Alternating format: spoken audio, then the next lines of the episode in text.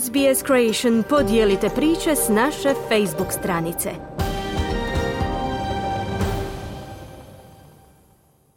Slušate radio SBS na hrvatskom jeziku.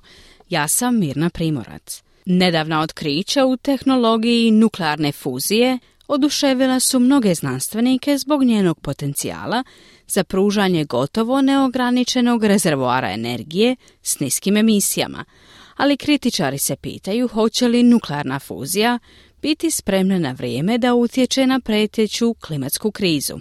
U utrci za pronalaženjem pouzdanih izvora obnovljive energije, drugačija vrsta nuklearne energije oblikuje se kao obećavajuće dugoročno rješenje. Inženjer Adi Petersen radi sa australskim tehnološkim startupom HB11, čiji je cilj koristiti proces koji se zove nuklearna fuzija za proizvodnju čiste i, što je najvažnije, sigurne električne energije. I think people are starting to get quite excited about it. The process of producing electricity can be more efficient, and the great benefit is that there is no waste products. Mislim da se ljudi počinju prilično uzbuđivati zbog toga. Proces proizvodnje električne energije može biti učinkovitiji, a velika je korist to što nema otpadnih proizvoda, kazao je Petersen.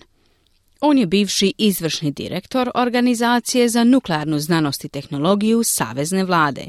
Kaže da nuklearna fuzija u osnovi ponavlja isti kemijski proces koji pokreće jezgru sunca. So we literally taking something that powers pretty much the whole universe and trying to bring it to Earth and to make it predictable, low cost and very safe energy. Vi doslovno uzimate nešto što napaja gotovo cijeli svemir i pokušavate to dovesti na zemlju kako biste proizveli predvidljivu, jeftinu i vrlo sigurnu energiju, dodao je Petersen. Desetljećima je nuklearna energija generirana pomoću procesa koji se naziva fizija. Tada se nestabilni atomi poput urana razdvajaju u naletu energije i dugotrajnog zračenja. Nuklearna fizija čini oko 10% svjetske električne energije, ali nosi stigmu zastrašujućih taljina, poput katastrofe u Černobilu 1986. godine ili katastrofe u Fukushimi 2011. godine. Za usporedbu, nuklearna fuzija spaja manje atome. To stvara izljev energije, neke nus proizvode helija i samo malu količinu kratkotrajnog zračenja. Nuklearni fizičar Joe Kachan kaže da je fuzijska energija samo po sebi sigurna. Nuclear fusion has no prospects of causing meltdowns. It doesn't work that way. The physics does not support it. Nuklearna fuzija nema izgleda uzrokovati topljenje. Ne ide to tako. Fizika to ne podržava, kazao je Kachan. 2, 1, 0. Ranije ove godine reaktor JET u Oxfordshire, Engleskoj, postigao je veliki fuzijski pomak.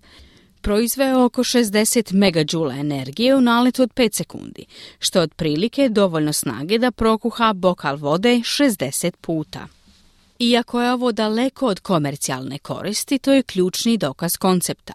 The excitement is because it's looking like it's possible for generate electricity just from fusion. Uzbuđenje je jer izgleda kao da je moguće proizvesti električnu energiju samo iz fuzije, kazao je Kachan. Dok energetski analitičar Tim Buckley kaže da bi nuklearna fuzija mogla biti dugoročno korisna, to nije kratkoročno rješenje za klimatsku krizu.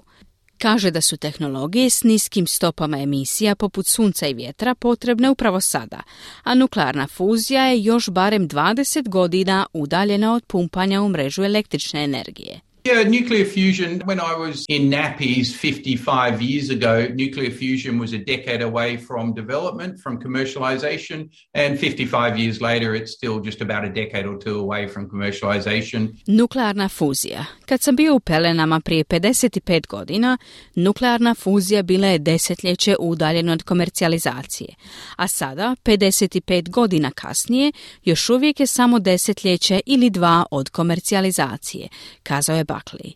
Inženjeri trenutno grade najveći nuklearni fuzijski reaktor na svijetu na lokaciji u južnoj Francuskoj. Projekt je vrijedan više od $20 milijardi, a na njemu rade stručnjaci iz 35 zemalja, uključujući i Australiju. Pristaše se nadaju da će reaktor konačno pokazati da nuklearna fuzija može učinkovito generirati energiju u velikim razmjerima. Planirani završetak izgradnje je 2025. godine.